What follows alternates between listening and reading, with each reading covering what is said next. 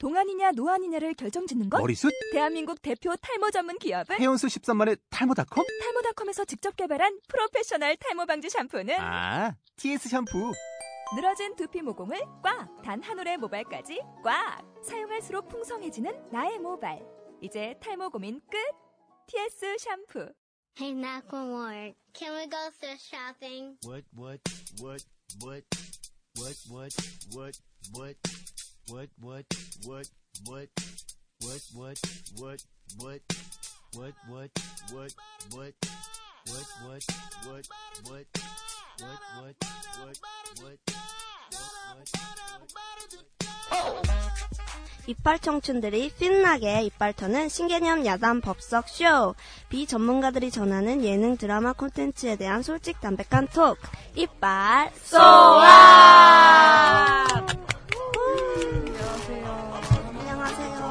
안녕하세요.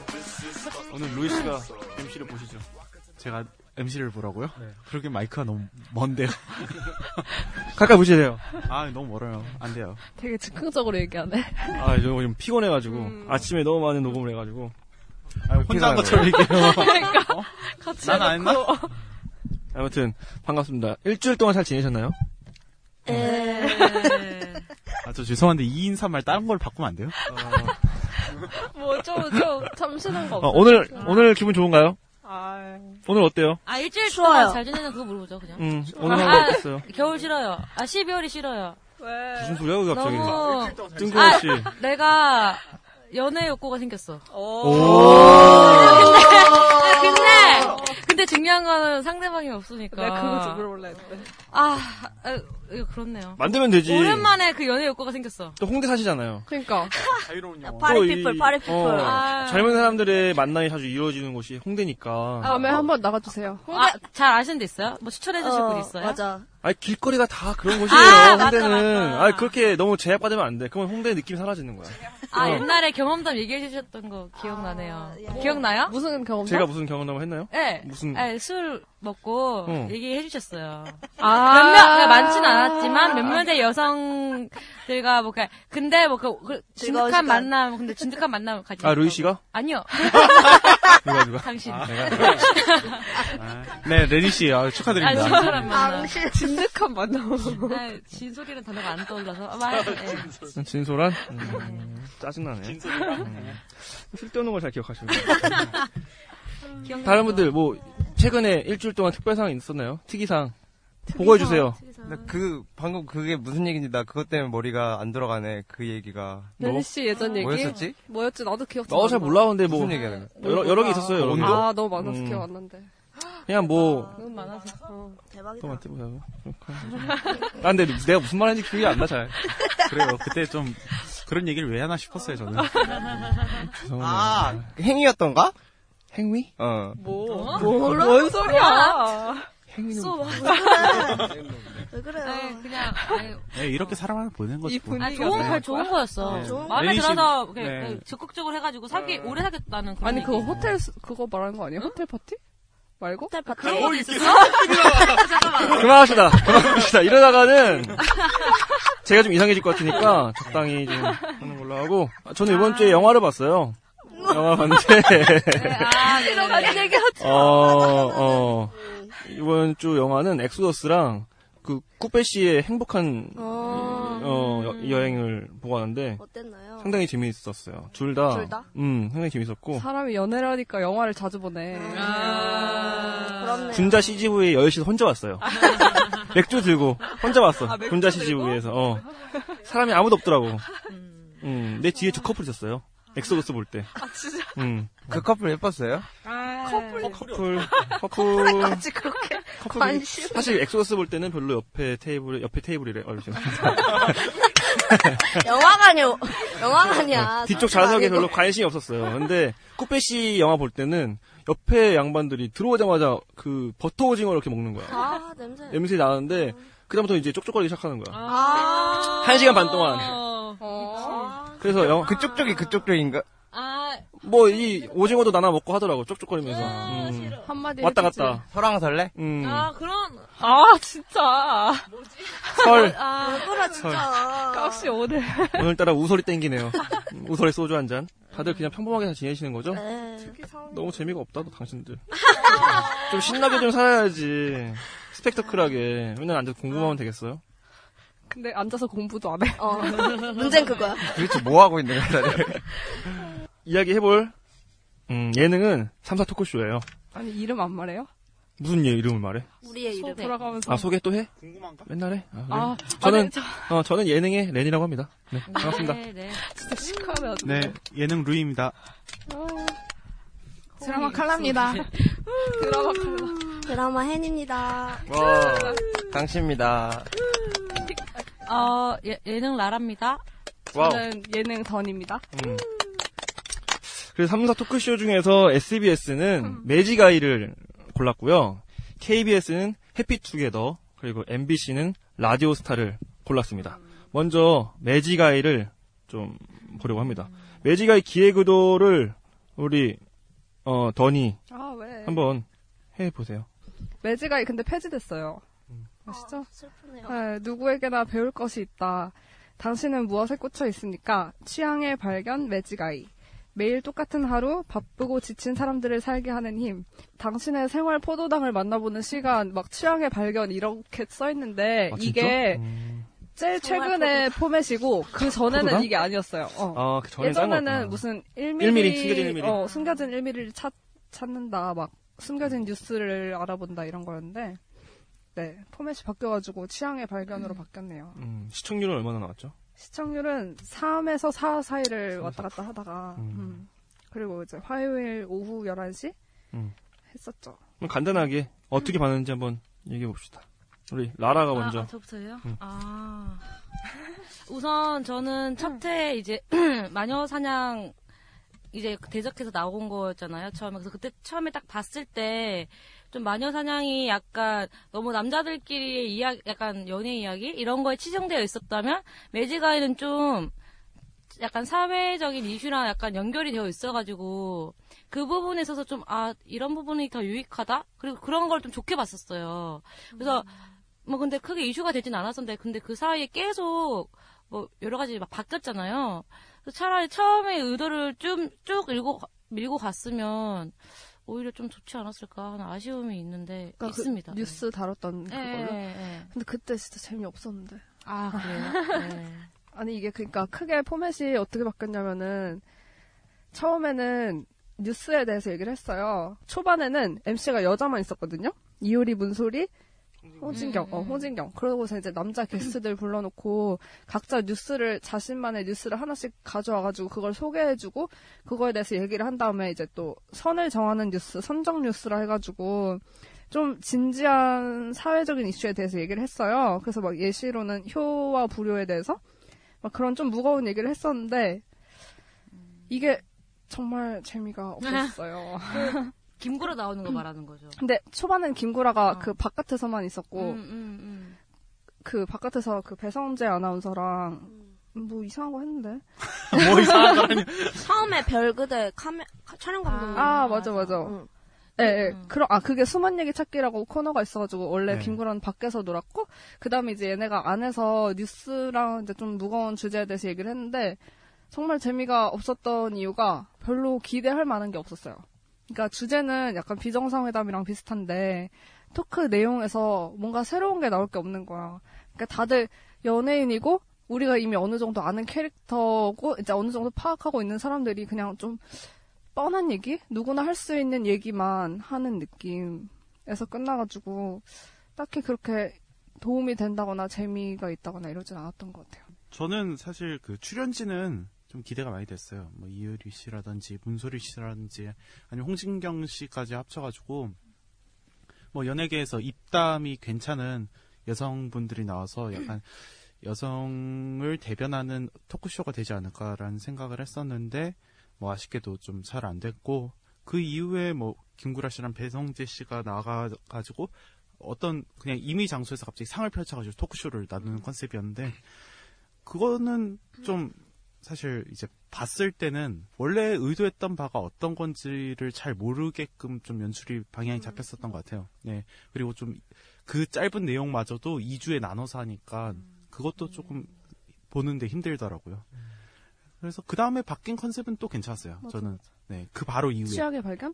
아니요 아니 말고 그저 사이에 김구라가 들어와가지고. 네, 김구라가 들어온 이후부터는 음. 그나마 좀 뭐 장작불 던지고 막 그럴 때는 그래도 뭔가 볼거리가 있다고 생각했었는데 마지막에 취향의 발견까지 가서는 아 이제 정말 뭐라고 하지 정체성을 버리고 음, 가는구나라는 느낌이 들어서 그땐 좀 아쉬웠죠. 네. 우리 드라군은 또 어떻게 보셨는지. 음, 드라군. 매지가이. 어, 음, 예, 부분.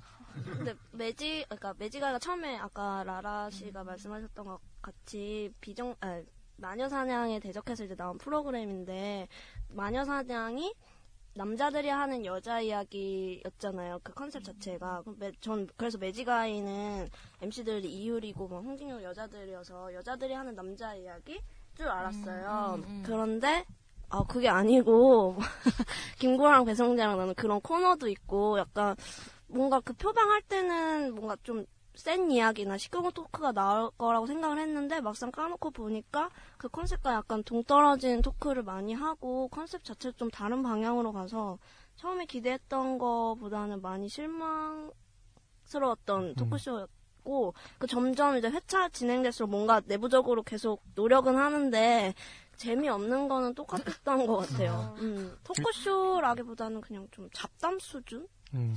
음. 처음 나올 때 좀 너무 떠들썩하기 시작했던 것 같아.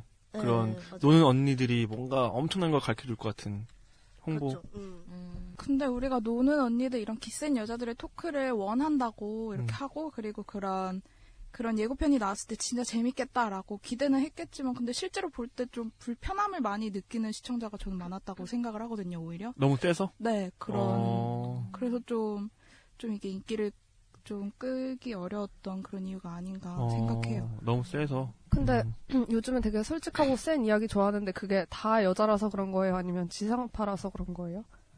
나는 좀 여자들 근데 이런 것 같아. 남자들이 얘기하는 건 오히려 좀 아 유머 유머스럽고 오히려 약간 아 입담꾼이다라고 약간 바라보는 게 있는데 아직까지 사실 사회는 막, 막 여자가 또 야한 얘기나 뭐 이런 거 너무 솔직하게 하면 아 쟤 뭔가 너무 가볍다 좀 약간 그렇게 보는 게 없잖아 있잖아요. 그래서 우리도 약간 시청자들도 그런 필터링 아 필터를 우선 좀 끼고 본 것도 있지 않았을까? 그래서 여자 시청 그 출연진들이 말하는 거에 있어서 좀 조심스러웠을 것 같고.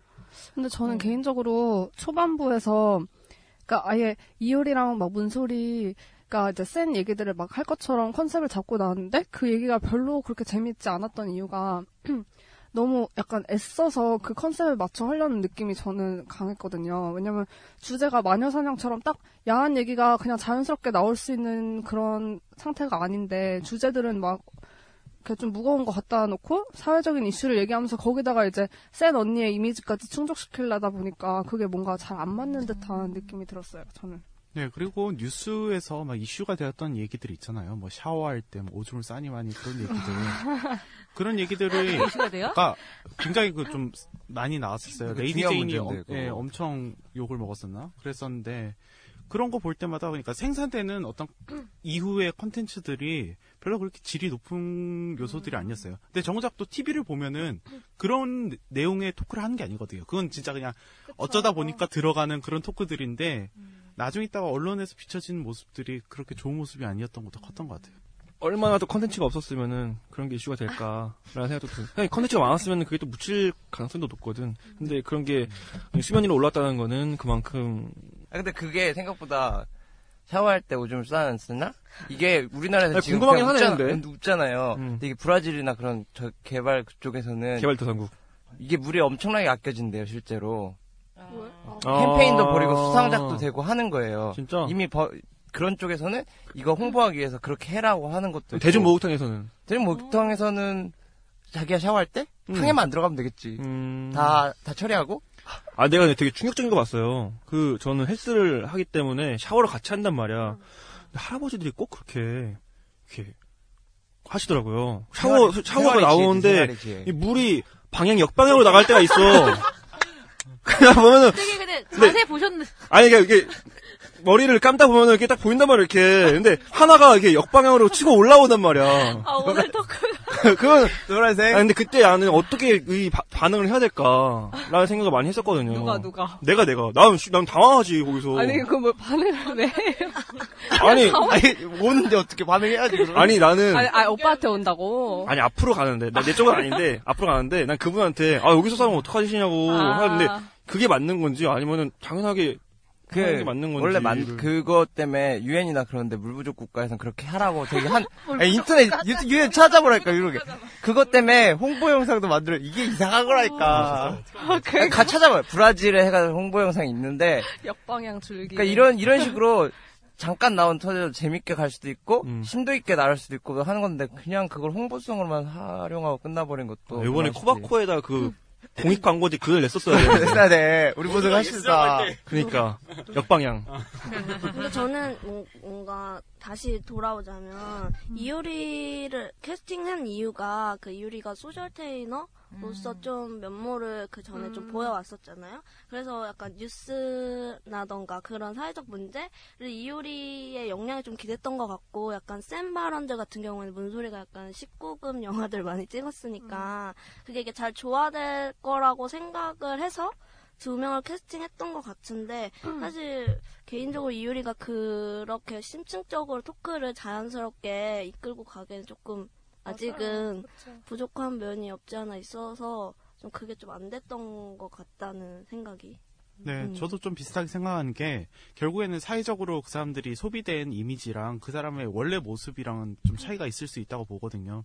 저도 그러니까 사회적으로 뭐 이효리 같은 경우에 굉장히 기세고 예전에 뭐 텐민이 이런 노래도 있었고 하기 때문에 셀 거다라는 이미지가 있는데 최근에 이제 속일댁으로 변신을 하면서 굉장히 콩밤매는 그런 여성의 이미지가 스스로에게 생겨나기 시작했는데 방송에서 원하는 이미지와 그다음 본인의 이미지, 육식을 끄는 그 이후의 이미지가 잘 안 맞아가지고 생긴 거라고도 생각되고 문소리 같은 경우에도 배우로서의 어떤 필모그래피는 굉장히 화려하잖아요. 뭐 노출도 많이 했었고 굉장히 문제작에도 많이 등장했었는데 문소리 본인은 과연 어떨까라는 생각을 했을 때 과연 그 정도 센 입담을 과시할 수 있었을까라는 생각이 좀 들어요.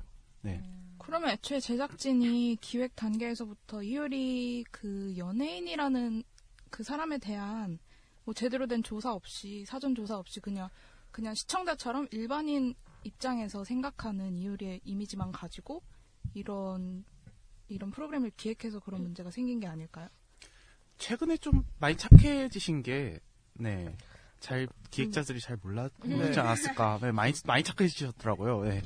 기획자들도 어. 알고 있었는데 그냥 그 핀트를 약간 어, 못 맞췄다고 하나? 그것 때문에 그런 거 아닐까요? 그런데 제가 최근에 어떤 기사에서 봤는데 매지가이가 이효리를 잘 활용하지 못했다 이러면서 루이 씨가 말씀하신 대로 이제 기존의 그 센 언니에서 제주도 가서 살면서는 아예 캐릭터가 조금 바뀌었는데 그거를 바뀐 이미지를 잘 활용하지 못하고 예전 거에만 기대고 있다 이런 기사를 봤거든요. 그래서 그 말도 맞는 것 같고 그리고 이제 이효리랑 문솔이랑 센 언니끼리 모이면 뭔가가 나올 거라고 기대를 했었는데 생각보다 그렇게 케미가 엄청나게 뛰어나다는 생각은 또 안 들더라고요. 저는 개인적으로 약간 헛된 기대였다고 생각합니다. 이 MC들이 저는 그렇게 생각해요. 해피투게더에서 보면은 유재석이 그 뼈대를 잡아주고 박명수랑 그 박미선 같은 다른 MC들이 살을 붙여주는 역할을 하는데 이 매지가에서는 뼈가 없었어요. 다살 역할만 하던 사람들이 MC를 본 거야. 그러니까 어떻게 보면은 신동엽이나 유재석 같이 중심을 잡아줄 수 있는 MC가 있었다면은 지금보다 훨씬 더 좋은 음, 반응이 나오지 않았을까 싶은데 여러분들은 어떻게 생각하시는지? 김구라 씨 나중에 때 영입된 이후에는 어떻게 생각하시나요? 사실 김구라 씨도 그 뼈대를 잘 맞춰주시는 분은 아니에요. 이게 뼈가 이게 통뼈가 아니야. 가는 뼈야. 그래가지고 이제 어 연골에 가까운 뼈가 뼈기 때문에 좀 중심을 잡기는 좀 힘들었어요. 왜냐면은 이제 유재석 같이 약간 중심을 잡아주는 애- 곳에서 좀 생각하지 못한 질문들을 김구라가 해주는 역할을 하거든요. 좀 뭐 좀 송곳 같은 질문? 근데 그냥 기본적인 뼈대를 맞추기에는 김구라 역할은 조금 부족하지 않을까라는 생각이 좀 들었어요.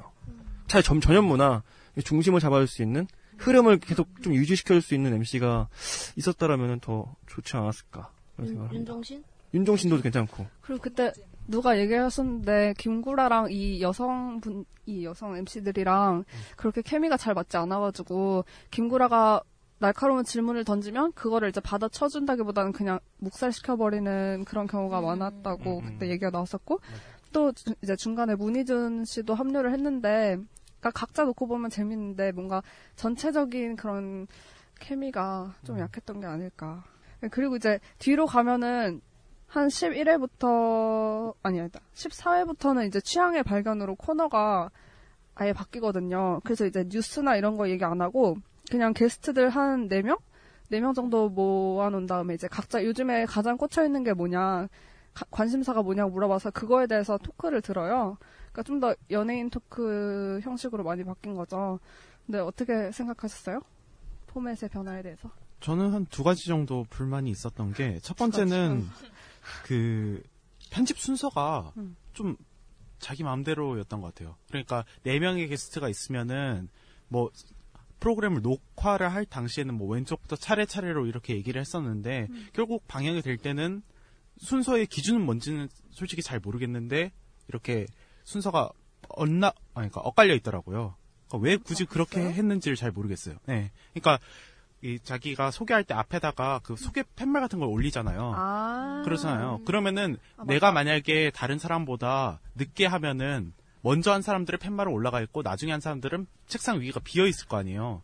근데 제일 먼저 소개를 하는데 옆에 사람들의 팻말이 다 올라가 있어. 아니 근데 처음에는 4명 다 올려놓지 않나요? 아니요. 아래에서 이렇게 숨겼다가 올라가면서 내 제 뭐 취미는 이거입니다 하면서 얘기를 하거든요. 그래서 그거를 왜 굳이 순서를 바꿨을까라는 생각을 제일 처음에 했었고 그다음에 두 번째는 그 하다 보니까 뭐 취미 같은 거에서 먹을 거리가 많이 나와요. 음. 근데 이효리 씨가 채식주의자잖아요. 안 먹어요. 아 맞아 맞아. 되게 불편해요, 진짜. 시청자 입장에서는 그런데 막 이효리가 막 맛에 대한 얘기를 해. 그러면 이거를 뭐 어떻게 받아들여야 될지 그걸 알고 지금 프로그램을 만드는 건지 그거를 예. 그래서 저기 멀리 있던 김구라 씨가 굳이 일어나 가지고 그 앞에 가가지고 가가지고 막 게스트들 사이에서 막 먹고 음. 그것도 좀 정신 없었어요. 근데 원래 채식 아니었죠? 그렇죠. 옛날에 술도 드셨으니까. 네. 아, 술이랑 채식. 제가 알기로 환장했던 걸로 알고 있습니다. 아. 고기 같은 거. 하여튼 어 매지가이가 그래 폐지가 됐어요. 어, 어 폐지가 됐어요.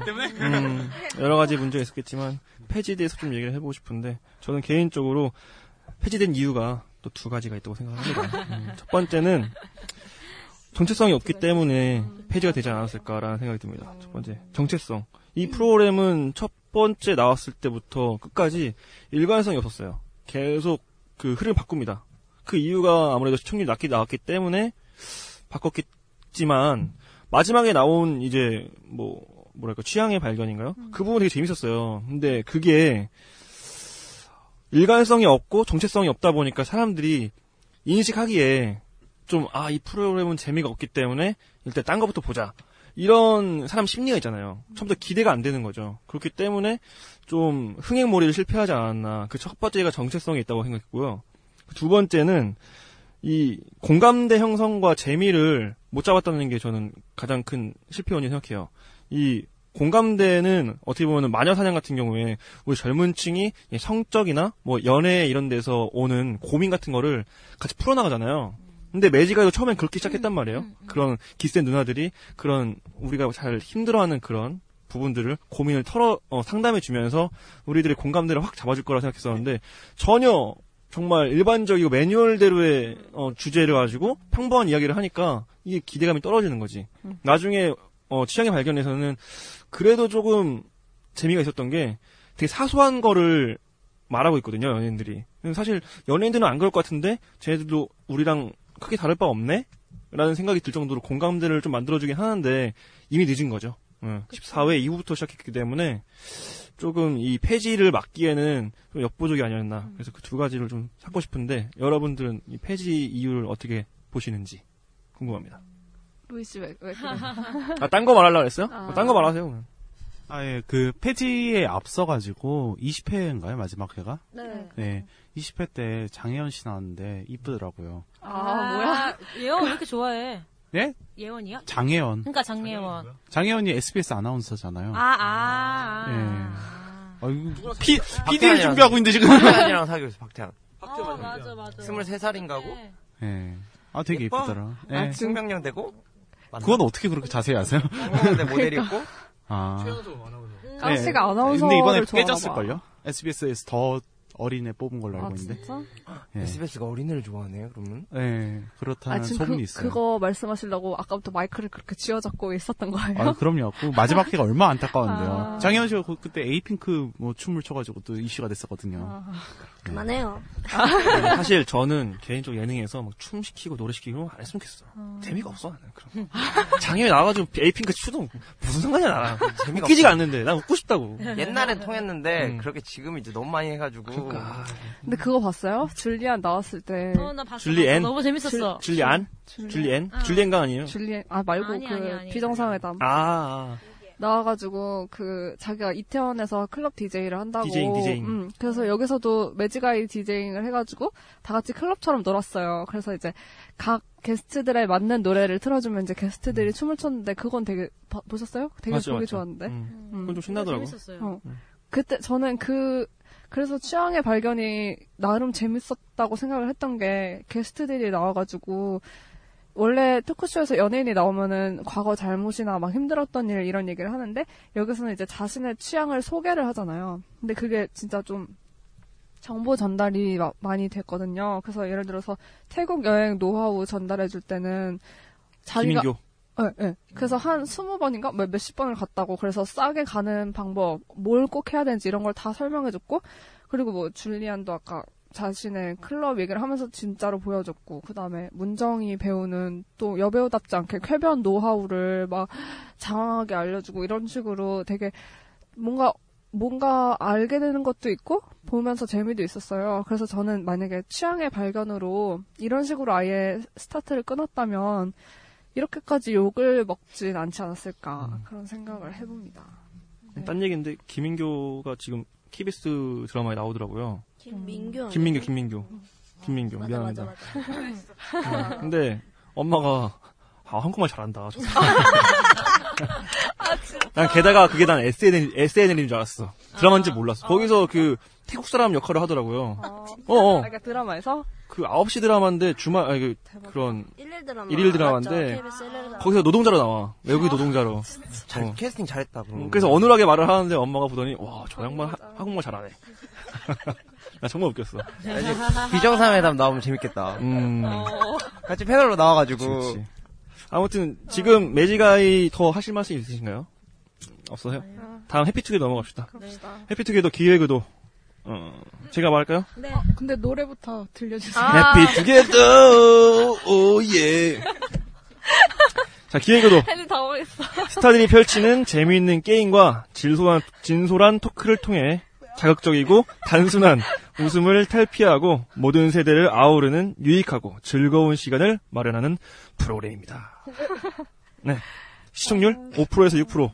음, 어, 해피투게더. 선전, 선전이에요, 선전. 굉장히 잘 나가고 있어요. 지금 시즌 3. 시즌 3. 목요일 날 2위입니다, 2위. 어. 1위는 자기야. 아 맞아. 음. 자기야. 어떻게들. 근데 이건 사실 우리 한국 사람이면 한 번씩은 다 보지 않았나요? 그죠? 그 시즌 1그 쟁반 노래방 할 때가 제가 쟁반 노래방. 초등학생 때. 아, 진짜? 2007년에 시작했는데? 아 진짜? 그러면 중학 아니, 시즌 3가 2007년. 아, 그래? 음. 어, 어, 그전 아, 훨씬은 그래? 어, 해피투게더 원은 몇 년인데? 근데 2004년 아, 제가 초등학교 6학년 아니면 중학교 1학년 때 나왔을 거예요. 이게. 그 어, 쟁반 노래방은 저도 되게 어렸을 때부터 봤기 때문에 그거랑 뭐 그 친구야 반갑다? 반갑다 친구야? 반갑은 친구야. 다그 해피투게더 음. 테두리 안에 있는 거라서. 뭐 이걸 어떻게 봤냐기보다도 요즘 보고 있냐가 더 궁금하고요 저는 요즘 보고 계세요? 해피투게더? 저는 약간 게스트 어 나도 나도, 나도, 나도. 어, 게스트 따라서. 보고 어. 보는 것 같아요. 매주 보는 거 저밖에 없네요. 네. 루이 씨는 네. 다 보잖아요. 이거 봐야 돼요. 네. 봐야지 배우는 게 있고 해서. 아무튼 그 보다 보면은 느끼는 게 이제 최근에 컨셉이 좀 바뀌었잖아요. 그 게스트들을 미리 취재를 미리 해가지고 영상 같은 걸 따놓고 그 저기 어디죠? 사우나에다가 모니터 큰 거를 하나 달아놔가지고 서로 그 모니터를 보면서 이야기하는 식으로 바뀌었는데 한때 그 해피투게더의 그 약간 위기 같은 게 있었잖아요. 시청률이 계속 안 오르고 주춤주춤하고 야간 매점도 점점 식어가고 또 논란도 일고 그때 무슨 메뉴가 논란이 일었 붐이 와서 붐이 그 군 그 뭐야 어, 검, 그 건프레이크 해- 근데 거기 논란이 많았어요. 왜냐면은 원래 있었던 메뉴를 자기가 마치 개발한 것처럼 말하는 연예인들이 몇 명 있었기 때문에 또 붐도 사실 그 금- 건프레이크라는 건빵 우유에 타가지고 먹는 거는 뭔 전군이 거의 다 먹는 겁니다. 근데 거기서 마치 붐이 자기가 만든 것처럼 해가지고. 맛있어. 부드럽고. 어. 근데 그거는 사실 저희 삼촌뻘 막 한 아. 어, 지금 한 70년대 초반생들 또 다 아시는 건데 마치 자기가 다 만든 것처럼 얘기해서 논란이 많았죠. 당시에 군대 갔다 온 사람이 없었나요? 왜 그거를 못 집었지? 연예인들은 대부분 다 공익이나 이런 쪽으로 빠지기 때문에 군대 갔다 온 사람이 얼마 없지 않았을까? 근데 PD도 있고 다 아는데 그냥 내보냈을 가능성이 더 큰 것 같아요. 뭐, PD도 그, 다 네. 방일 수도 없고. PD가 다 PD도 면제야? 방일 수 있어. 아, 아, 그리고- KBS 전체가. 그것 그걸 잡아내려고 생각을 못했나? 통 편집하기 아니, 좀 그럴 그래가지고? 리가요. 아니 그 사람 걸 아예 다 빼야 되잖아요. 그러면 그런 아니, 애초부터 메뉴를 준비를 못 시키게 했어야죠, 그런 거는. 그거보다는 그게 그렇게까지 논란이 될 거라고 그치, 그걸 예상을. 못했던 것 같아요. 음. 또 맛있으니까 논란이 됐겠지 또. 어, 먹어봤는데 막 되게 신선하고 하니까 아무튼 뭐 일단 그건 폐지가 됐어요. 왜냐면은 이 소재 고갈 때문에 폐지를 했다고 자기들이 밝힌 게 있었고 지금은 그냥 원래 토크쇼만 남았 원래 있던 토크쇼만 남았죠. 일부에 있던 거. 근데 저는 이제 너무 좀 식상해졌다는 생각이 좀 들더라고요. 이제 그 야간 매점을 하면서 기존의 그런 해피투게더 갖고 있던 어, 정체성과 또 새, 새로움을 같이 겸비했다고 생각했었는데 그런 야간 매점이 사라지면서 다시 또 원래대로 돌아갔다는 게 조금 신선함이 있어서 굉장히 좀 아쉬움이 남는데 이게 또 식상함과 또 친숙함으로 바뀔 수 있잖아요. 어떻게 보면은 늘 보던 거니까 편안하게 그냥 시청할 수 있는 굳이 뭐 챙겨보는 건 아니더라도 틀다 보이면은 편하게 볼 수 있는 그런 의미에서 해피투게더는 좀 꾸준히 KBS의 정체성으로 남아있지 않을까 라는 생각도 해봅니다. 좀 그 이제 야간 매장이 매점 그게 없어졌잖아요. 음. 그래서 이제 소코너 개념이 아예 없어졌는데 사실 그게 되게 토크쇼로 되게 짐 빠지게 하는 부분이 있는 것 같고 하나의 맥을 끊어주던 게 그게 없어지니까 그 아까 레니 씨께서 말하셨지 말하셨듯이 좀 축 처지고 또 이- 지금 그거를 약간 대안으로 VCR을 넣었는데 음. 사실 대부분의 예능에서 다 그거 쓰잖아요. 그런 식의 미리 조사를 해서 그거 쓰고 옛날에 약간 옛날에 많이 쓰던 방법이잖아요.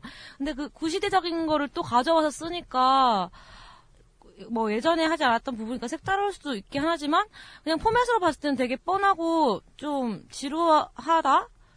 그래서 좀 빨리 다른 코, 새 코너를 개발해 좀 생각해냈으면 음. 좋겠어요. 좀 그런 아쉬움이 있어요. 드라군은 어떻게 생각하세요? 아 드라. 드라군. 저는 너무 식상해가지고 이제 게스트가 확인을 해도 아 시크해. 안 보게 되더라고요. 그러니까 음. 뭔가 거- 그 게스트가 아무리 좋다고 해도 거기만 봐서 음. 얻을 수 있는 정보나 아니면 재미가 있으면 그걸 틀게 되는데 어느 음. 순간부터는 굳이 거기가 아니더라도 다른 뭐 영화를 만약에 찍은 배우가 있어요. 음. 신의 20이랑 거기서 인터뷰했던 내용이 그대로 나오고 하니까 내가 이걸 왜 봐야, 봐야지 하는 생각도 많이 들고 그렇다 보니까 이제 옛날에는 되게 친숙해서 찾아보게 됐는데 어느 순간부터 그냥 아예 안 보는 음. 차라리 다른 걸 보겠다. 음. 저는 개인적으로 그 야간 매점 때보다는 훨씬 더 재밌게 보고 있는 것 같아요. 그 토크에만 집중을 해서 그 게스트들의 개인적인 그런 사연들이나 그런 거를 되게 신중적으로 취재를 마- 그 자세하게 하더라고요. 그래서 VTR로 중간중간 틀어주고 또 그 사람과 관련된 지인들의 인터뷰 이런 것도 넣어서 토크에 집중해가지고 저는 야간 매점 했을 때보다 훨씬 더 그 재미가 있었는데 좀 아쉬웠던 거는 그 아까 말씀하신 대로 코너가 없다 보니까 좀 지루해지는 면이 없지 않아 있고 저는 개인적으로 그 옛날에 했던 건데 해투에서 그 사투리? 어 물총 쏘는 거랑 음, 아니면 추억의 물건 해가지고 아, 그 캐비넷 그렇구나. 열면은 막 이렇게 음. 옛날 자기 추억 담긴 물건 에피소드. 소개하는 게 있어요. 음. 그렇게 에피소드 형식으로 이렇게 얘기하는 게 되게 재밌었는데 그게 왜 없었는지는 모르겠지만 그런 형식으로 이번에도 좀 코너를 나누고 뭔가 색다른 컨셉을 잡으면 훨씬 더 좀 개선될 의- 어, 방향성이 잡히지 않을까. 음. 근데 확실히 야간 매점 때보다는 재밌는 것 같아요. 그 토크 자체가 저는 음. 음, 바뀐 게 없잖아요. 그 야간 매점이 거지, 있고. 없고의 어. 차이지 그냥 길어진 거잖아 앞에 있는 게 그쵸, 그쵸. 사전 어, 어, 음. 어. 근데 그 VTR 그 김나영 씨 나왔을 때 되게 어. 재밌었는데 패션 어, 쪽 맞아. 그쪽 그러니까 자기가 갖고 있는 패션 노하우라던가 음, 이런 음. 거를 되게 재밌게 잘 설명을 해줘서 그런 부분들 좀 야간 매점 때문에 그런 게 좀 묻혔었다면 음. 그런 게 이제 좀 나오면서 재밌어지지 않았나. 음. 저는 근데 이 어, 해피투게더가 식상해진 이유가 다른 뭐 형식이나 이런 익숙함에서 오는 게 아니라 질문에서 온다고 저는 생각하거든요. 여기 어 되게 기대될 만한 패널들이 나와도 이 질문 자체가 되게 식상하기 때문에 우리가 그 식상함을 느끼고 있는 게 아닌가? 되게 뻔한 질문들이 많이 나오거든요. 여기에서 1시간 만약 10분 정도의 프로그램이 진행되면은 거의 한 3배, 3개에서 4개 정도의 좀 신선한 질문 빼고는 다 되게 어디선가 다 들어봤고 어디선가 나왔을 법한 질문들을 가지고 진행이 돼요. 그렇기 때문에 더 식상하고 더 좀 평범한 어, 프로그램이 되고 있지 않은가라는 생각을 하는데 어떻게 생각하시나요? 저는 제가 생각했을 때는 좀 쉬운 프로그램인 것 같아요. 그러니까 누구든지 봐도 그렇게 어렵지 않게 볼 수 있는 토크 프로그램이라는 게 있는 게 일반적으로 그 질문 같은 거를 시작할 때 질문에 대해서 밑에 자막이 나가고 항상 그리고 유재석 씨가 시작을 해요. 음. 누구한테 아 뭐 누구누구 씨 예전에 뭐 이러이러이러 했다라는 게 있는데 음. 라고 하면서 그냥 질문이 시작이 돼요. 그러니까 너무 이게 쉬운 거예요, 포맷이. 그래서 좀 그 요즘에 좀 약간 뭐라고 하죠? 화려한 어떤 토크쇼 좀 어렵고 빠르고 이런 거에 익숙한 사람들한테는 조금 지루하게 느껴질 수도 있는데 오히려 반대로 그냥 그런 게 편하신 분들한테는 좀 좋은 프로그램이지 않을까라는 생각을 해봤어요. 예. 개인적으로는 편한 토크쇼도 있긴 있어야 한다는 생각이라서. 음. 근데 이게 아예 편하고 너무 지루한 그런 건 아니잖아요. 여태까지 해온 것도 있고. 그리고 예전에 그 물총 쏘고 이런 거 재밌었는데, 이제 또 지금 뭐 생각하고 있지 않을까요? 음. 야간 매점 없었으니까 다른 걸로 대체를 할 거라고 생각을 하고. 음, 그 다시 또 그런 거 뭐 하던데 그 뭐. 윤우 아버지 김민수. 윤민수 아, 미안. 아, 미안. 혼의 자식인가요? 예, 예, 예, 어, 윤민수요? 하여튼 뭐 그래가지고 그런 이제 뭐 남편들 나와가지고 어떤 물건 이렇게 아, 어 봤어. 자기 와, 와이프한테 뭐 사랑이라는 말을 빨리 받게 해가지고 이긴 사람이 뭐 생활용품 받아가기. 요게 옛날에 있던 포맷이거든요 그게. 그런 거 좀 재밌는 것 같아요. 그 추억의 물건에 대한 에피소드 이런 거. 사실 전 이계인 아저씨나 이런 아저씨 나오면 되게 재밌을 것 같은데. 이계인 김흥국 김흥국 예. 이런 아저씨들 나오면 재밌을 것 같은데. 요번에도 먹방 특집을 했었어요 최근에. 그래서 그 김준현이랑 또 김태우랑 또 어, 짜장면 먹는 거? 음, 김소정 아역, 아역, 아역 배우. 김소정 유정. 김유정 아. 어 김유정 그리고 또그 스투어트 홍진영? 홍진영 홍진영 아. 홍진영이랑 맛있게 먹던데. 이렇게 나왔는데 그 중에서 김준현하고 그 김태우 정도만 먹방이고 나머지는 그냥 뭐 껴맞춘 느낌이 그러니까 저는 이 껴- 껴맞춤이 되게 싫은 거예요. 껴맞춤이 신선하면은 재밌어요. 왜 라디오 스타에서는 껴맞추는 것도 되게 신선한 사람을 껴맞추잖아요. 근데 해피투게더는 꼭 되게 식상한 틀에서만 껴맞추기 때문에 조금 그런 특집의 의미가 좀 어, 희석되고 있다는 생각이 많이 들더라고 볼 때마다. 그러니까 먹방이랑 별로 관계 없는데 그냥 음, 음. 불러놓고. 그러니까 사람들 하는 게 얘기가 음, 과장이 되는 거야. 그치. 자기가 원래 안 그러는데 그런 주제 나왔으니까 뭐 자소서 오리 한거 마리를. 먹는다든가 이런 어. 말도 안 되는 어. 오리 한 피자 라지 한 판을 걷나다든가 이런 이런 얘기를 하니까 좀 그냥 차라리 그 개콘의 그, 그 뚱뚱한 걸로 하는 그러니까 그그 시리즈 다 큰. 세계 그 사람들 어, 나와가지고 얘기하면 그러니까. 차라리 훨씬 더 재미지 않을까. 어. 그치. 아 근데 김준현 짜장면 진짜 맛있게 먹더라고. 어. 아 근데 몇 좀 번이고 돌려봤는데 나. 그거. 돌- 돌려볼 아니? 페북에 짤이 이렇게 돌아. 아 근데 오래 못 살 것 같아. 어 맞아 맞아. 아뭐 짜장면 먹는데도 땀을 막 비도 시리더라고. 네. 가끔씩 아 게스트들이 근데 뭐 어떤 한 작품에 출연한다거나 뭐 저번에 1박 뭐 친구 해가지고 1박 2일 데프콘이랑 뭐 김종민 나온 적도 있었고 그렇게 좀 관계에 집중해서 게스트를 부를 때도 많더라고요. 물론 좀 일관성 없게 부른 적도 있지만 근데 그런 부분에서 되게 좀 인간적인 정을 느낄 수 있게 약간 MC진들이 잘 이끌어내고 그리고 그들끼리의 어떤 아 약간 관계에 집중해가지고 약간 그 왕의 얼굴인가요? 그때도 막 서인국이랑 이렇게 쭉 나왔었는데 그들끼리 관계에서 있었던 이야기들 막 해주면서 좀 드라마에 대한 흥, 막 흥미도 일으키고 정이 느껴져가지고 좋았거든요. 근데 그런 게 또 편안한 분위기에서 이끌어지니까 좀 그런 부분을 더 강화해가지고 계속 나아가면 좀 더 좋을 것 같아요. 그러니까 라라스는 지금 그게 라스나 이런 데서는 보이지 않는 점이라고 생각하시는 네, 그 거예요? 라스에서는 좀 약간 독설이 아무래도 독설이나 뭐 음. 캐묻는 게 집중되어 있으니까 막 음. 친근한 느낌은 아닌데 그쵸. 여기서는 친근하게 뭔가 좀 감싸 안아주고 어. 막 응원해주는 느낌이니까 그런 거 좀 더 돋보인다는. 어, 돋보이는 점? 아 근데 그때 MC 얘기를 좀 하면서 음. MC들이 솔직히 다 탄탄하긴 하잖아요. 음. 근데 이 자리 배치 막 이런 것 때문에 음. 양 끝에 있는 사람들을 잘 활용하지 못하고 있다 이런 얘기가 음. 나왔는데 어떻게 생각하세요? 저도 약간 그런 생각이 드는데 왜 에, 물론 라디오스타도 그렇고 해피투게도 그러는데 좀 핫하거나 좀 인기 있는 인지도 있는 사람이 유재석하고 같이 붙어 있더라고요. 음. 저는 오히려 말을 되게 잘하는 사람을 끝에 넣, 놓는 게더 아, 낫지 않을까? 자리에? 응. 그리고 말을 못하는 사람일수록 아, 유재석 옆에 없고 그러면은 괜찮네요. 어 껴들 수가 있는데 음. 보통 인지도 낮은 사람이 밖에 있다 보니까 말을 더 안 하고 가게 되는 거예요. 음, 그 해피투게더는 그래서 배치의 문제가 조금은 전 있다고 저는 생각을 해요. 음. 그리고 조세호도 더 활용할 수 있을 것 같은데 김신영도 굉장히 혼자 있으면은 말을 잘하는 MC들인데 그 거기 같이 껴 있다 보니까 말도 많이 못 하고 그러게 좀 게스트 소개하고 끝나긴 음, 하죠. 음, 음. 음. 데칼코마니 그거 한번 하고 끝나잖아. 어. 좀 아쉬워.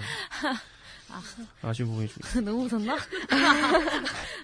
아, 옛날에 원래 그 신봉선이랑 박미선이 좀 서로 리액션 같은 거 막 주고받고 약간 아줌마처럼 그런 거 되게 집중해서 사실 신봉선이 역할이 좀 그런 거였잖아요. 근데 이번에는 이제 조세호랑 김신영이 약간 자, 뭐 형제, 아, 남매처럼 나와서 하는 건데 그 리액션도 아니고 그냥 좀 애매한, 아직까지는 애매한 위치에 있는 것 같아 서 좀 아쉬, 저도, 저 역시도 아쉬운 것 같아요. 음. 빨리 뭐 어떤 좀 리액션을 오히려 더 활발하게 한다거나 뭐 이런 식의 아 좀 MC 그 기존 MC진이랑 옛날에는 좀 약간 같이 융합 그러니까 신봉선은 좀 뭐 박민선이랑 같이 융합되는 게 있었는데 지금은 너무 딱 약간 나눠진 느낌? 옛날에 개그맨들이 그 다른 쪽 스튜디오 벽면에 있었잖아요. 그런 것처럼 음. 약간 그런 느낌 좀 나가지고 걱정되는 약간 게 그런 있어요. 자동차의 기능을 누르는 느낌이죠. 딱. 삐 누르면 나와가지고 막 기능하고 슉 들어가고. 어. 그래서 좀 아쉬워요. 음, 와이퍼 하듯이 뭐. 아쉽고 다음은 또 라디오스타를 좀 네. 해보려고요. 넘어갑시다. 라디오스타 노래 워낙 해주세요 노래. 라디오스타요? 어. 라디오스타 노래 있나? 아까 했었잖아요. 라디오스타가? 아 Video Killed the Radio Star 그거. 음, 음. 아. 비디오가 뭐 라디오를 죽였다 이런 거 어. 아닙니까? 아니, 맞아요. 그거는 이제 그, 그 팝송이긴 한데, 거기에서 나온 어떤 무슨 song이라고 하죠? 인트로. 네, 그 song은. Radio, Radio Star. 아, 왜 노래 왜 하는 거예요? 좋아서. 아 좋아서. 아무튼 기획 의도를 잠깐 설명드릴게요. 음, 들리는 TV라는 컨셉으로 매주 새로운 출연자들을 초대해서 이야기를 나누는 프로그램입니다. 기획 의도가 굉장히 짧아요. 음. 시청률도 5에서 6%. 수요일 날 제가 알기로는 1위입니다. 응. 아, 이거 말고요? 수요일 풀하우스, 날 풀하우스. 풀하우스? 풀하우스? KBS 풀하우스. 그 수요일 아, 아니야? 풀하우스 맞아 맞아 맞아. 나머지 하나가 즐거운가? 아, 즐거운가. 어우, 그건 정말 재미가 없더라고요. 그거 그냥 힘들기만 하다면서. 어, 정말 웃음이 하, 웃음이 하나도 없어. 어. 다큐야? 어, 다큐야 진짜 그 뭐야 이 뭐라고 해야 되나 이 바게트 빵을 먹는 느낌 있잖아요. 아, 조미가 전혀 안 된 바게트, 빵을 씹는 느낌이었어. 건강하긴 한데. 음. 아무튼 어, 어. 라디오스타는 정말 할 얘기가 많을 것 같아요. 우리 또 젊은 세대들이 굉장히 좋아하는 프로그램 아마 1, 2를 다주지 않을까? 무한도전 뭐 라디오스타 개콘 뭐 런닝맨까지 한 그 정도? 네 개 이게 왔다 갔다 하지 않을까? 런닝맨은 근데 좀 어린 층, 20대 초반, 10대 후반이 좋아할 것 같고 라디오스타가 1, 2를 다투지 않을까 싶습니다. 아, 근데 이게 진짜 무서운 게 제가 예전에는 라디오 스타를 별로 안 좋아했어요. 음. 너무 난잡하고 산만하고 시끄럽고 해가지고 되게 피로감을 느꼈었는데 음. 이게 주변에 자극적인 게 많아지다 보니까 이 정도는 그냥 이제는 아무것도 아니고 정말 착해졌어. 착해 보이는 거지. 어, 그러니까 이제 다른 거는 오히려 심심하게 느껴질 정도? 음. 그래서 와 진짜 이게 그 환경이 중요하긴 한 거구나 그런 음. 생각을 해가지고 어, 그래서 아 그러니까 사람들도 이제 젊은 층들은 다 자극적인 거에 너무 익숙해져가지고 웬만한 독설에는 까딱도 안 하잖아요. 음. 그런 상황에서는 라디오 스타가 인기가 제일 많을 수밖에 없겠구나 이런 생각. 네. 근데 예전에 라디오스타가 좀 제발 봐주세요 다음 주에도 이런 음. 거할 시절과 지금과는 또 이제 많이 좀 인기가 올라가다 보니까 몸을 사리는 점도 있는 것 같아요. MC들이? 음. 네. 맞아, 그래서 맞아. 좀 전에 비해서는 착해진 느낌이에요. 마- 주변 환경 탓도 있겠지만, 어. 네. 그래서 사실 옛날에 그 10분 나올 때도 재미는 있었어. 재미는 있었던 것 같아. 옛날 그때 10분 잠깐 나오고 그치. 진짜 재밌었는데. 그래서 아 왜 벌써 끝나 막 이랬던 어, 맞아. 기억이 나는데. 오히려 어. 어, 그 앞에 나오는 무릎박도사는 별로 관심이 음, 없었는데 뒤에 때문에 본 적도 있었고 이 라디오 스타가 굉장히 재미있다고 저는 생각을 하는데 그 매력점은 어디에 있다고 생각하시나요? 음, 저는 드라곤?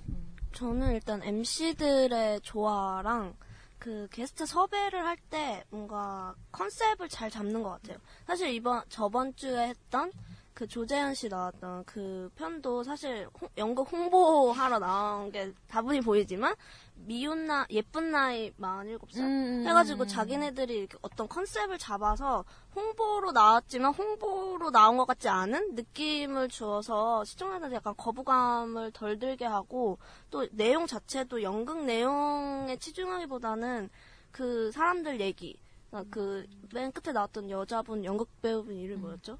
그분 까먹었어요. 어 그분도 어 그분 얘기도 많이 하고 좀 그런 식으로 약간 작가들의 발군의 노력을 해서 되게 이야기를 재밌는 얘기만 쏙쏙 잘 끄집어내는 것 같아요. 그래서 저는 아까 해피투게더는 게스트에 따라서 본다고 했지만 라스는 매주 꼬박 챙겨보는 토크쇼입니다. 안 유명한 사람이 나와도? 네네네.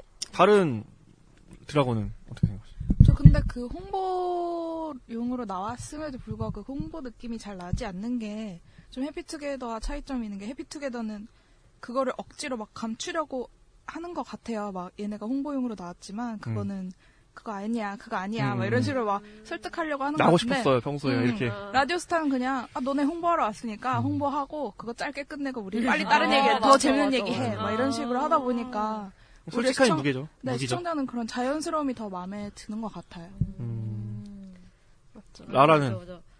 아, 저는, 아, 이거 좀, 이건 개인적인 건데, 아, 그, 윤종신이, 그, 약간 윤종신이 너무 좋아요.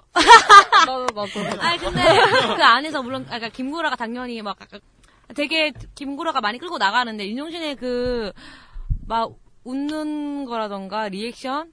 그리고 막 그 사람들, 아, 그런 것들, 그런 좀, 도- 독설에 감춰져, 독설처럼 보이지만 사실 독설은 아니고, 그냥 솔직한 거일 뿐이고, 그래서, 아, 이렇게, 뭔가 비슷, 뭐, 공감해서 다니는 게 막, 막 하고 웃고 막 이런 거 좋아서. 맞아, 어, 깨알게 근데 그게 꽂히고. 웃겨요. 근데 그게 웃기고 재밌어요.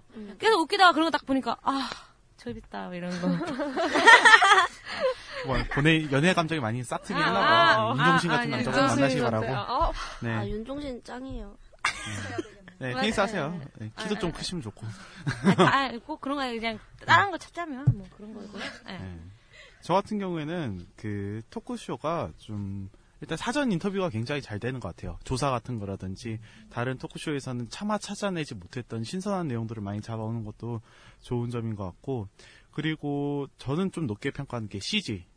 네, 음. 그 정말 성의 없어 보이는 그 CG가 많이 살리지 않나. 네, 웃음 포인트를 굉장히 잘 잡지 않나라는 생각을 하고 화면 구, 구성도 너무 좋아요. 그 전체 화면에 한 다음에 머리 위에서 폭죽 터지는 그런 장면들 그런 것도 좋고 그다음 게스트 영향을 잘 안 받는 토크쇼라고 저는 생각을 하거든요. 예를 들어서 뭐 아까 전에 말씀하셨던 그 황영 씨 같은 경우에도 사실 굉장히 말주변이 없어 보이시는데 그분 같은 경우에도 굉장히 그 캐릭터를 잘 살려서 김국진 씨랑 잘 엮고 하니까 뉴스에도 그 막 검색어 창에도 오르고 그러는 걸 봐서는 아무래도 그런 재주가 제작진 제작진들에게 많지 않나라는 생각을 해봅니다. 네. 저는 또 두 가지를 한번 들고 싶어요. 이 라디오스타가 재밌는 이유는 첫 번째로 말씀드렸던 것처럼 작가들이 굉장히 이 치밀하게 조사를 하는 게 이 가장 큰 재미가 아닌가 싶어요. 왜냐면은 이 MC들이 이제 대본을 보면서 질문을 하면은 그 받는 패널들이 어떻게 이런 걸 알았지? 라는 말이 꼭한 번씩 나오더라고요. 아, 맞아, 맞아, 맞아. 이런 어 정말 자기들 기억도 안 나는 그런 디테일을 찾아내는 것 자체가 작가 영향이 있지 않은가라는 생각이 들었고 또 하나는 이제 PD의 힘이라고도 볼 수 있는 건데 이 출연진 섭외를 굉장히 이 좀 특이하게 한다. 사실 뭐 이, 이철미 조철미 이철민이었나 얼마 전에 것 나왔던 같은데. 그런 분들 하신 이런 예능에 거의 출연하기 좀 힘든 페이스이기도 하고 인지도도 그렇잖아요. 근데 그런 사람들을 굉장히 자연스럽게 끌어들인다는 거죠. 지금까지 토크쇼에서 볼 수 없었던 사람들. 예를 들면 또 그 K대학교 나와가지고 인공위성 쏘는 사람, 일반인. 음. 그런 분들도 나오고. 그러니까 라디오스타는 그런 어떤 형식에 좀 얽매, 얽매이지 않은 이 출연진을 섭외한다. 거기서 또 하나의 재미가 있지 않을까? 그래서 아까 전에 어떤 분이 뭐 출연진 뭐 인지도 없는 사람들 나와도 보냐고 물어봤는데 저는 오히려 인지도 없는 사람들 나왔을 때 더 재밌게 보는 것 같아요. 오히려 막 인지도 높고 TV에 노출이 많았던 사람들 나오면은 더 식상하게 보는 편인 것 같아요. 음. 근데 그 인지도 높아도 재밌게 재밌을 수 있는 이유가 그 MC들이 이미 자리를 잡고 있어서 끌어내기도 하고 자기들끼리 충분히 웃길 수 있으니까 음. 그게 좀 가능하지 않나 하는 생각도 들어요. 다른 예능이나 뭐 다른 데에서는 일반인이 나와도 그렇게까지 재밌다는 생각 많이 안 드는 경우가 많거든요. 음. 그리고 뭐 김구라 같은 경우가 되게 라디오 스타에 적합하다고 생각하는 게 해피투게더 나와가지고 그런 되게 송곳 같은 질문을 하면은 중간에 끊게 되거든요. 이재석 같은 경우는 착한 예능을 지향하기 때문에 좀 그 사람이 당황하거나 어. 되게 좀, 어, 그걸 치부라고 생각하는 느낌이 보이면은 바로 끊어버립니다. 근데 김구라는 끝까지 물어보죠. 아, 뭐 어때 그게? 어? 뭐야? 뭐 이러면서 어? 계속 막 밀고 나간다는 거죠. 그래서 라디오스타가 되게 조금 우리의 그 가려운 부분을 긁어주고 있다. 그래서 더 공감대를 사고 재미를 느낀다라는 저는 생각을 합니다. 맞습니다. 그죠? 아, 그 약간 또 김구, 그러니까 김구라가, 그러니까 매주마다 좀 약간 낯선, 낯선 뭐 출연, 아, 게스트들이 올 때가 있잖아요. 근데 김구라가 되게 인맥이 넓은 것 같은 게, 막 그런, 꼭 한 명씩 정도는 아는 것 같아요. 2주에 한 명씩의 그, 부른 게스트 한 명은. 그래서 김구라가 그 게스트에 대한 정보를 알고 있으니까 막 자기가 이야기를, 아, 너 그랬잖아. 막 이러면서 다 하고, 이광기 같은 경우에서도 이광기 나왔을 때 사실 이광기가 예능에는 옛날에는 많이 나왔지만 요즘은 별로 안 나왔잖아요. 그래서 뭐 어떻게 지냈는지도 모르겠고 막 그랬는데 김구라가 이광기에게 다 폭로하듯이 뭐 네가 오줌 싸면서 그랬잖아 막, 막 이런 얘기하면서 좀 아 그래서 아 인맥 인맥이랑 아 김구라가 가지고 있는 자체 정보력도 되게 많구나. 그래서 이 프로그램이 또 더 잘 되는 부분이 있겠다라는 생각을 했었어요. 어, 저는 개인적으로 꼭 짚고 싶은 게 라디오스타가 그 라디오랑 TV의 그 장점들을 결합한 최초의 그런 토크쇼잖아요. 그걸 이제 표방해서 마녀사냥도 나 그런 포맷으로 나온 거였고, 근데 그거 애초에 그 컨셉을 지금까지 잃지 않고 있는 게 가장 저는 좋다고 생각하는데 그 라디오스타란 프로그램 명이니만큼 그 출연진들이 나왔을 때 노래, 그러니까 음악에 대한 얘기를 꼭 하더라고요. 그러니까 나를 뭐 한 노래, 막 이렇게 해서 소개를 하고 또 게스트가 무대에 나가서 노래를 부르고 그런 형식을 처음부터 지금까지 약간 잃지 않고 정체성을 지켜온 게 다른 여타 아까 우리가 폐지되었다고 슬퍼했던 매지가이라던가 해피투게더 안에서 그런 게 좀 명확하기 때문에 좀 이제 지금까지 또 잘 올 수 있었던 게 아닌가라는 생각도 들더라고요. 네. 네, 그리고 라디오스타가 그리고 생각보다는 굉장히 오래 했잖아요. 또 처음 시작했을 때부터 시작을 하면은 6년? 아니, 어? 네. 꽤 횟수차가 많이 쌓였는데 그럼에도 불구하고 잘 질리지 않는 거가 이게 장점이자 단점인데 그 어떤 MC들의 고용 불안? 네. 어떻게든 바뀌더라고요. MC들이. 네, 사고를 쳐서 아. 네. 그래서 질릴 쯤 하면 사고를 치셔가지고 바뀌고 네, 그게 좋은 건 아, 당연히 나쁜 건데 개인사로서는 프로그램으로서는 긍정적인 영향이 있었을 것 같아요. 네, 매번 좀 약간 힘들다 싶을 때쯤 바뀌어가지고 신선함을 추구하고, 네, 아, 공교롭게도 네, 공교롭게도, 예. 음모론? 아니 뭐 음모론 아니고 그냥 본인들이 어떻게 했겠죠, 네. 그래가지고 또 프로그램 위해서 예, 희생했어? 예, 희철 씨도 그 딱 적당할 때쯤 공익 들어가고 이제 규현 씨도 조, 조만간 바뀌잖아요. 유세윤도 그래가지고 네. 자수한 거야 혼자? 네, 뭐. 그건 모르겠어요. 그때 한고은 씨그 뭐였죠? 무릎팍도사 녹화하는 날 자수했다고 아, 하던데. 맞아. 네. 아무튼 그좀 그렇게 한게좀 긍정적인 효과가 있지 않았을까라는 근데 생각을 해봅니다. 다른 네. 예능도 다른 토크쇼나 그런데도 패널 고정 MC 빼곤 다 이렇게 자주 교체되지 않나요? 근데 여기만의 그렇게 특성이 있었던 거는 그럼 사고인가 역시? 아 근데 뭐 그 다른 여타의 뭐 MC들보다 라디오스타는 독서를 하는 게 컨셉이니까 그럴 수 있는 거를 대체할 만한 사람이 별로 없잖아요. 그래서 발굴을 내야 되는 부분일 수도 있고 그래서 더 약간 출연진이 바뀌면 더 이슈되는 것 같아요. 아 이번엔 누가 어떤 독서가가 나올까 막 이런 식으로. 그래서 그게 더 새로운 어떤 바람을 불러 일으키는 것도 있고. 그러면 지금까지 이 토크쇼를 얘기해봤는데 우리나라 토크쇼가 좀 재밌다고 생각하세요? 개인적으로? 네. 아 그래요? 아, 네. 재밌다고 생각하세요? 그러니까 챙겨보는 거, 아, 네, 라디오 스타는 진짜 재밌는 것 같고. 음. 그 여타 외에는 사실 뭐 잘 챙겨보진 않는 것 같아요. 음. 뭐 마녀사냥 같은 거 가끔씩 보고 음. 뭐그 정도 해피투게 어떤 어쩔 때 보고 약간 그 정도. 음. 저는 그게 중요한 것 같아요. 그러니까 우리가 전체적으로 보는 프로그램 중에서 토크쇼의 비율이 어느 정도 되는가. 아. 네. 그러니까 자기가 생각했을 때 전체 예능을 한 뭐 여섯 개 정도 챙겨 보는데 그 중에서 한 두 개가 토크쇼다. 그래서 아니면 방영되는 전체 쇼 비율에서 토크쇼가 어느 정도 되는가. 사실 토크쇼라고 얘기는 하지만 스튜디오물이거든요. 결, 결과적으로. 근데 이제 스튜디오물에서 옛날처럼 막 게임을 하고 이런 거는 거의 없어졌죠. 거의 다 이제 말로 하는 경향이 있는데 그런 걸 봤을 때 토크쇼가 과연 재밌는가 하면 전 재밌다라고 얘기를 하고 싶거든요. 왜냐하면 현재 지금 스튜디오, 스튜디오 물이 토크쇼로 점령이 다- 된 상태니까 그 이외의 포맷이 지금 사람을 못 받는다고 생각을 하고 다만 좀 아쉬운 게 있다면은 옛날이나 지금 현재 미국에서 유명한 프로처럼 1인 토크쇼가 없다는 거는 조금 생각을 해봐야 될 것 같아요. 네. 근데 우리나라도 옛날에 있긴 있었잖아요. 근데 네, 주병준, 거죠. 주병진 쇼부터 뭐 이용렬 쇼. 지금도 힐링 캠프 아니 그러니까 MC가 아, MC 1인. 어. MC. 음. 뭐 옛날에 주병신 주비, 주병신? 명신 아 죄송합니다. 주병진 쇼도 패널이 있었어요.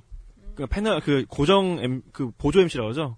조영남 씨가 보조 MC였어요. 근데 미국에도 가끔씩 뭐 리포터 느낌 비슷하게 도와주고 이런. 그치, 그치. 옛날에 그 유명한 쇼 보조였던 분이 잔이윤 씨가 보조 MC여가지고 그분이 그래서 유명해져서 우리나라에 와서 잔이윤 쇼를 시작한 거로 알고 있거든요. 음. 외국도 다 보조 MC가 있어요. 어. 그러니까 힐링 캠프가 그나마 좀 전형적인 전통적인 그 토크쇼 형태를 취하고 있다고 보면 되겠네요.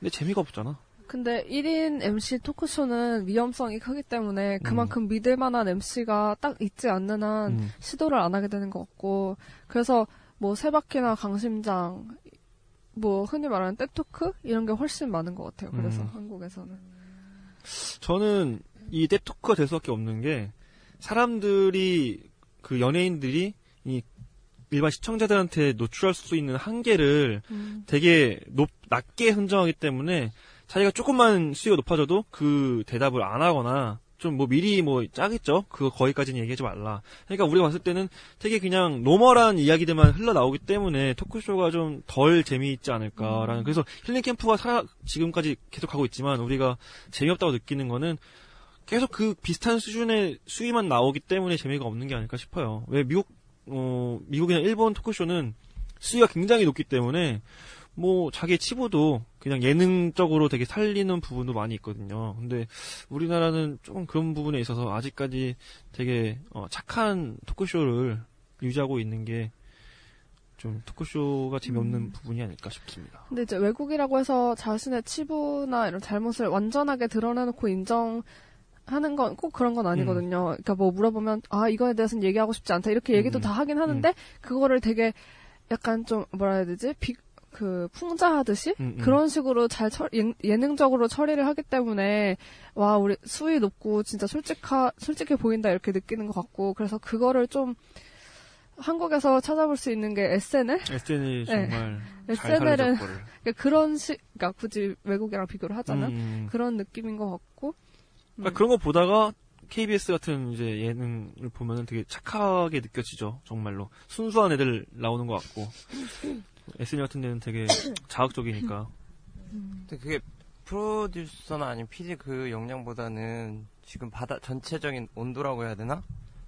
받아들인 시청자들의 온도가 우리 우리는 20대 지금 50대만 20대만 있어 20대끼리 얘기를 하는데 그 온도 차가 너무 크니까. 그러니까 이번에 마녀사냥에서 박정은 씨 나왔잖아요. 박정은 씨 나, 마녀사냥 박정은 씨 나오는 게 똑같이 매지가인가? 음, 곽정은. 음, 어. 곽정은. 곽정안은 아니야, 곽정은.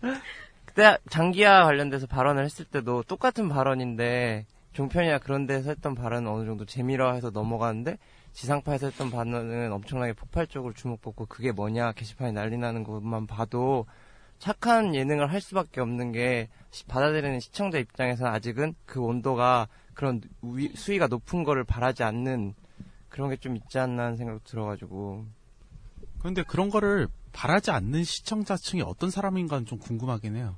그러니까 사실 이제 나이가 드신 분들이 그럴 거라는 편견이 있긴 한데 나이 많이 드신 분들이 즐겨보신 TV조선이나 아니면은 MBN 같은 방송국의 토크쇼 같은 거 보면은 수위 뭐 장난 아니거든요. 예, 그 뭐지 TV조선의 애정만세 남남북녀인가요? 어 그거 보면은 우결은 신 신고서 못 봐요. 네. 정말 그리고 엄청나요. 정작 예. 박정은 논란 이런 걸로 게시판 도배하는 사람들은 어르신들은 아닐 거란 말이에요. 그렇죠. 또 되게 키보드 잘 쳐요. 어, 젊은이들 맞춤법 꼭 틀리고. 진짜 항상 어이가 없어요. 어. 허준 씨 계속 찾고. 네. 네. 음. 어, 죄송합니다. 이런 이런 개그 자제할게요. 제가 생각하기엔 약간 뭐 지금 미국이랑 비교하고 있잖아요. 예, 미국과 비교를 하고 있으니까 미국을 약간 예로 들어보면 미국에는 뭐 코미디 이런 것도 되게 풍자식의 코미디가 되게 많았고 뭐 약간 그런 거를 좀 뭐 조크로 넘기거나 막 그런 분위기가 이미 형성되어 있었고 뭐 당연히 우리랑 다른 다른 서구 사회니까 그런 게 용납이 되는 사회인데 우리는 사실 막 그런 뭐 풍자 같은 거 하면은 막 막걸리 부화법 이런 거 잡혀갔었고 아 그런 너무 옛날 얘기긴 하지만 그런 게 잘 용납되는 사회가 아니잖아요. 근데 그런 것들이 이제 조금씩 조금씩 깨지고 있는 부분인데 그래서 더 솔직하게 하거나 뭔가를 딱 뒷담 깠을 때 그거를 조크로 넘기거나 뭐 블랙 코미디로 안 넘기고 아니 저런 약간 이런 식으로 보는 층이 아직도 많은 것 같아요. 우리 물론 젊은 층은 덜 그럴 수도 있겠지만 그래서 좀 뭐 약간 진, 진지한 걸 약간 가볍게 어 여기는 풍조가 생기도록 토크쇼도 그런 방향으로 나아가면 좋을 것 같아요. 네, 어, 저도 생각이 비슷한 게 사실 지금 와가지고 우리가 뭐 이게 좀 나쁘다, 그러니까 착한 예능을 고수하는 이유 중 하나가 우리가 나쁘게 간다라고 얘기했을 때 사실 풍자할 수 있는 그 폭이 좁은 것도 문제가 되는 것 같아요. 그러니까 거의 대부분 선정성 문제가 있는 거잖아요. 근데 사실 나쁘게 갔을 때 할 얘기 많거든요. 뭐 정치 얘기를 할 수도 있는 거고 사회 문화적인 얘기를 할 수도 있는 거고 세대 차에 대해서 얘기를 할 수가 있는 건데 그런 거에 대해서 사회 전체적으로 우리나라는 약간 그걸 금기시하고 그리고 과거에 약간 그 압제적이었던 언론을 통제했던 그런 문화들이 남아 있다라고 보거든요.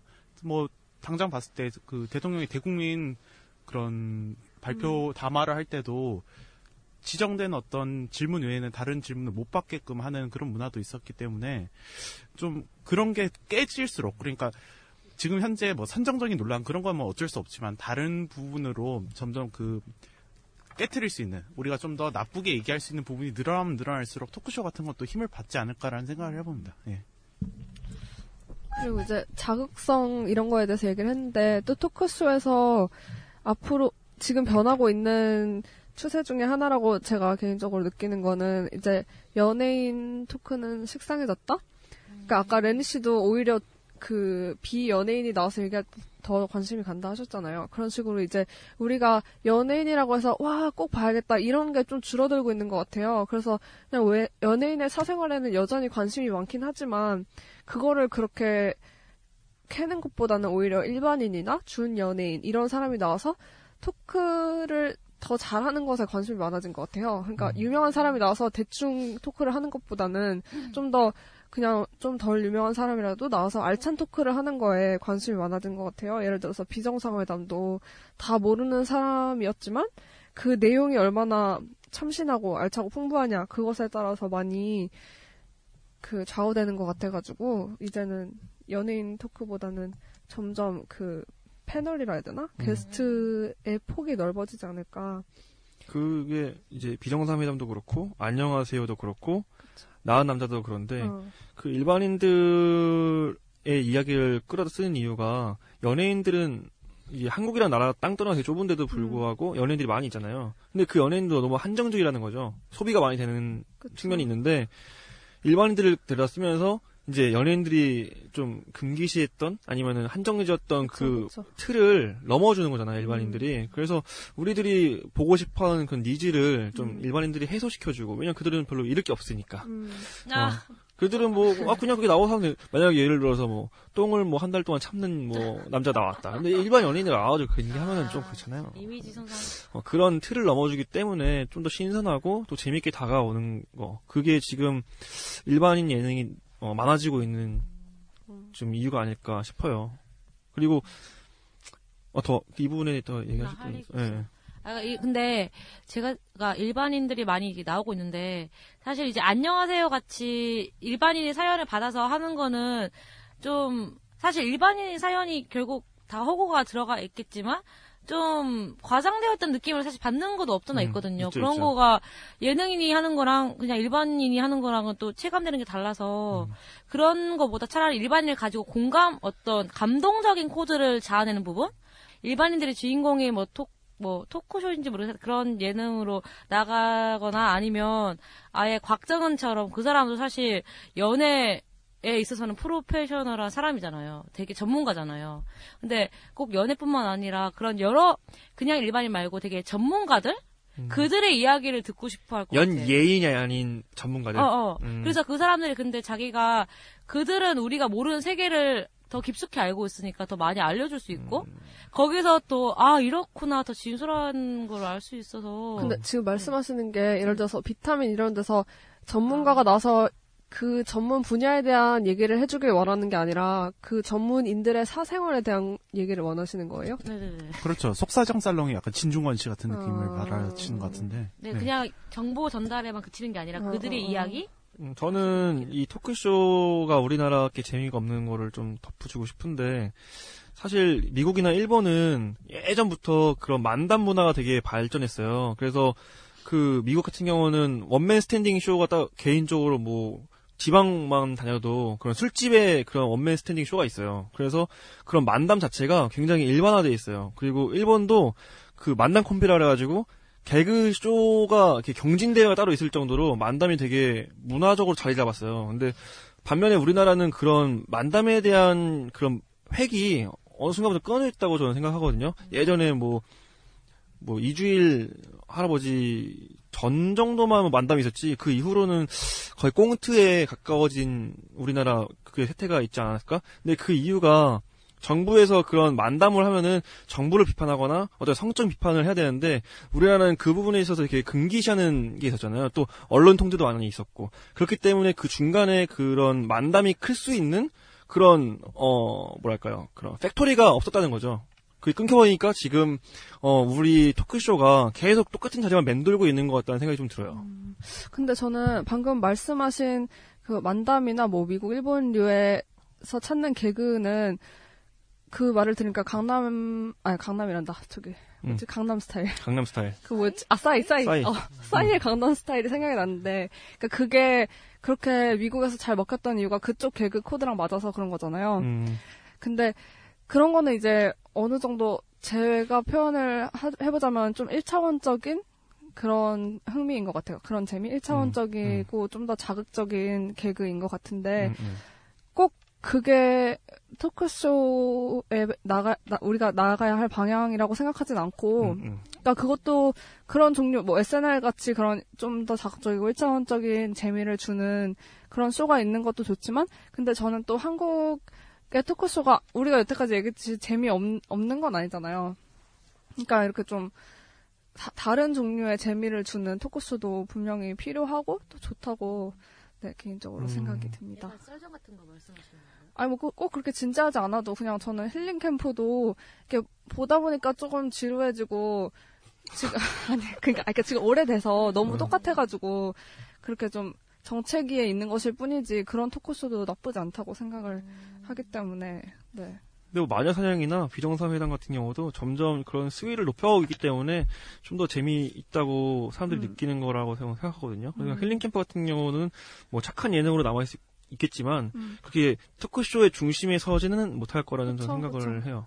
음, 그런 그리고 게 뭐- 힐링 캠- 음, 캠프는 연예인에 지금 국한되어 있으니까 더. 음. 그리고 저는 어. 그 제가 토크쇼 관련해서 자소서를 쓰기 위해 많은 고민을 해봤는데 음.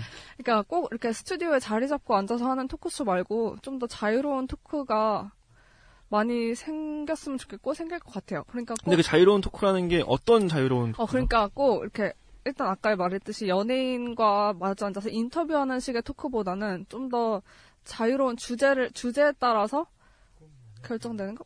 뭐 그거는 연애? 그거는 연애에 국한된 거긴 한데 그러니까 주제에 국한되지 않고 어 중구난방으로 아, 좀 그렇게 생각하지 마세요.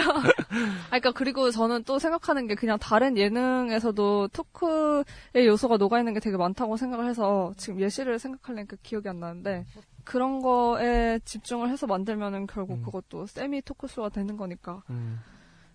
그러니까 뭔가 이렇게 자리 잡고 앉아서 인터뷰하는 식의 토크쇼보다는 다른 종류의 쇼들이 많이 나오지 않을까. 네, 저도 얘기 듣다 보니까 갑자기 생각난 게 있는데 SBS에서 그 짝 연출했던 PD가 아. 최근에 파일럿을 했던 1대1이라는 네. 프로그램인데 그쵸. 그게 이제 좀 새로운 형태의 토크쇼가 음. 아닐까라는 생각을 하거든요. 그러니까 서로가 서로의 MC가 되고 어, 어. 또 서로가 서로의 게스트가 되는 그런 형태의 예, 토크쇼. 기대했는데 방송 안 된다고 하더라고요. 아 그래요? 네.